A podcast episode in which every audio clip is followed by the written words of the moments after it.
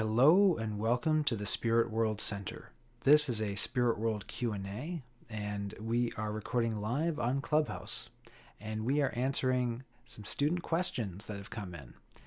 So, this question: have you guys done Reiki work? Can people teach themselves, or should they learn through someone experienced?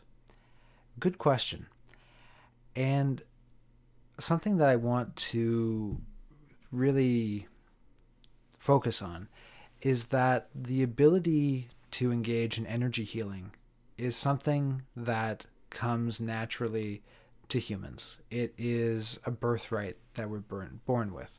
It's very much like shamanic trance, the ability to enter into a shamanic trance.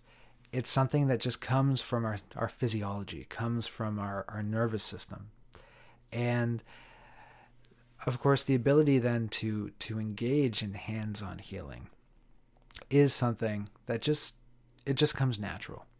And one of the most spectacular ways that this has been demonstrated, I find in recent literature, is in a book called The Energy Cure. And the author's name escapes me at the moment, but he did a lot of energetic work with mice. He's a research scientist, and he just found that he would get these mice that they are genetically predisposed to getting these cancerous tumors, and it's like 95% of them get them at this certain time in their life. Like they test all these medications and such on these mice because they're just so reliable at getting cancer at this time, and so it's for testing anti-cancer drugs. And he started finding that he was getting remarkable results with just picking up these mice and just clearing his mind and just allowing energy to flow through. And of course, he came across his own healing protocol there, right? He came up with something that he called cycling, where you would have these very strong images in your mind and you would cycle through them, in a way clearing your mind, taking your ego, taking your conscious mind, and completely and utterly distracting it by these strong images cycling through. And that, of course, takes your conscious mind out of the way and allows other things to come through, and it allows this healing energy to flow through you unblocked by your conscious mind. And I always thought that was quite a fascinating example, because it just shows that, look, it's about allowing this energy to come through you.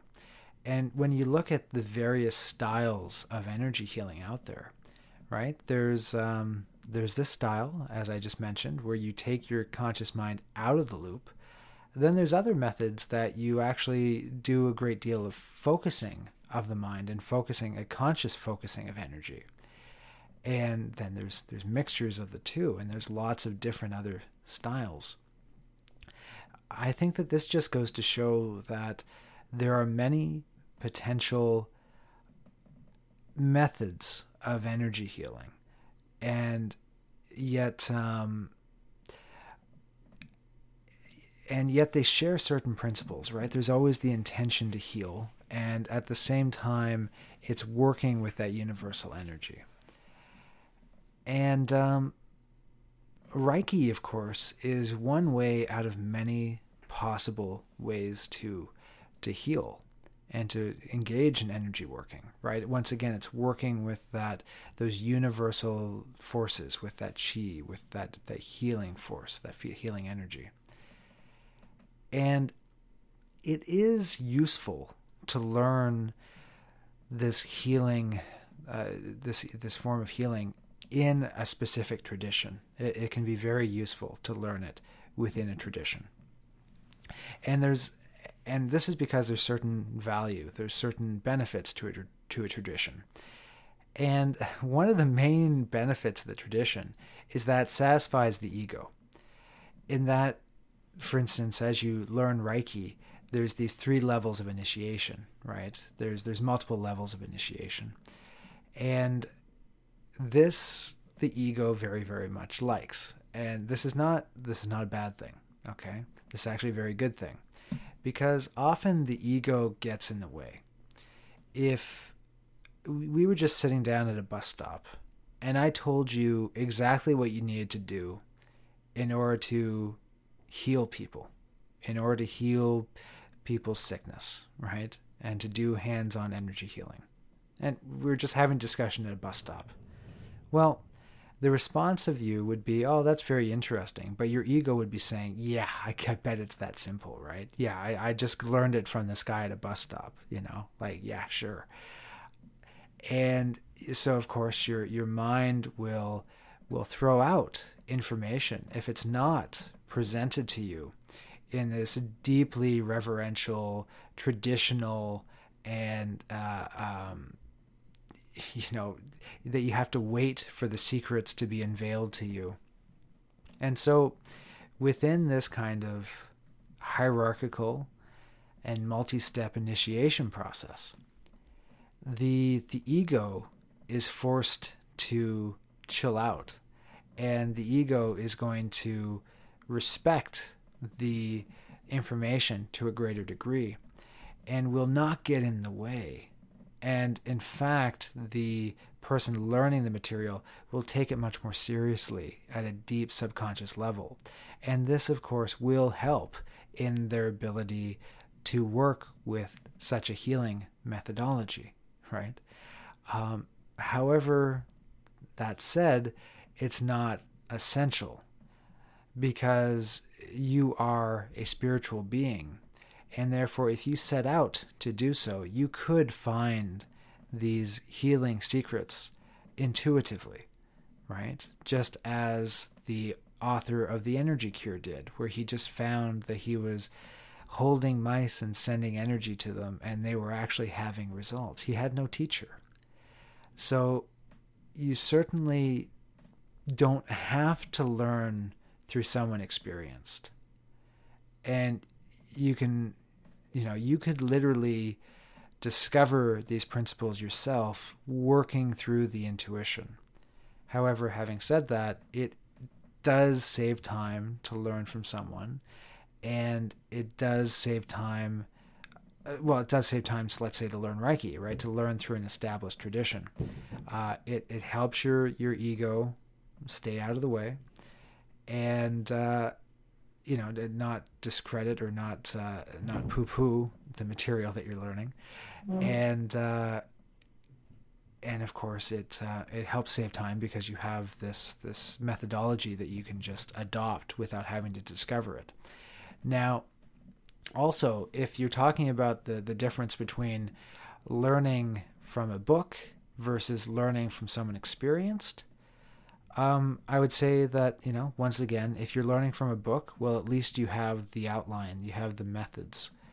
And so now it's about putting it into practice. And personally, I would say that you can absolutely go it alone, that this is something innate, and it's something that just has to be activated. But you can activate it yourself, and you can just follow your intuition. Right. Having said that, though, okay, once again, that with Reiki, when you do learn from someone experienced, you will tend to, you'll have the initiation, the empowerments, right, that get you activated, and this, of course, is something that is very useful to get the ego on side as well, because it acts deep on the subconscious mind to give permission to you to start to work with energy healing or Reiki, right? That if you didn't have that initiatory experience, then suddenly you're thinking, oh, well, it's just little old me. Why should I be able to do this, And so suddenly your doubt is getting in the way of your ability to do these things. And so the initiation process can help to give you that acknowledgement and that license for yourself in order to believe in yourself that you can do these things. So there's, you know, I think that I gave you a bunch of things to think about there as to whether you can teach yourself or whether you need to look for someone experienced. That's the thing. There's costs and benefits on both sides, pros and cons. You could set out there and you could develop your own system of hands-on healing. You could also pick up a book of Reiki and you can figure out and you can get practicing. Or you can go through the standard Reiki steps of multiple degrees and such.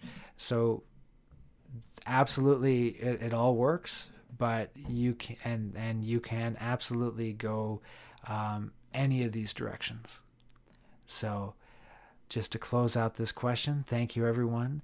Take care and bye-bye.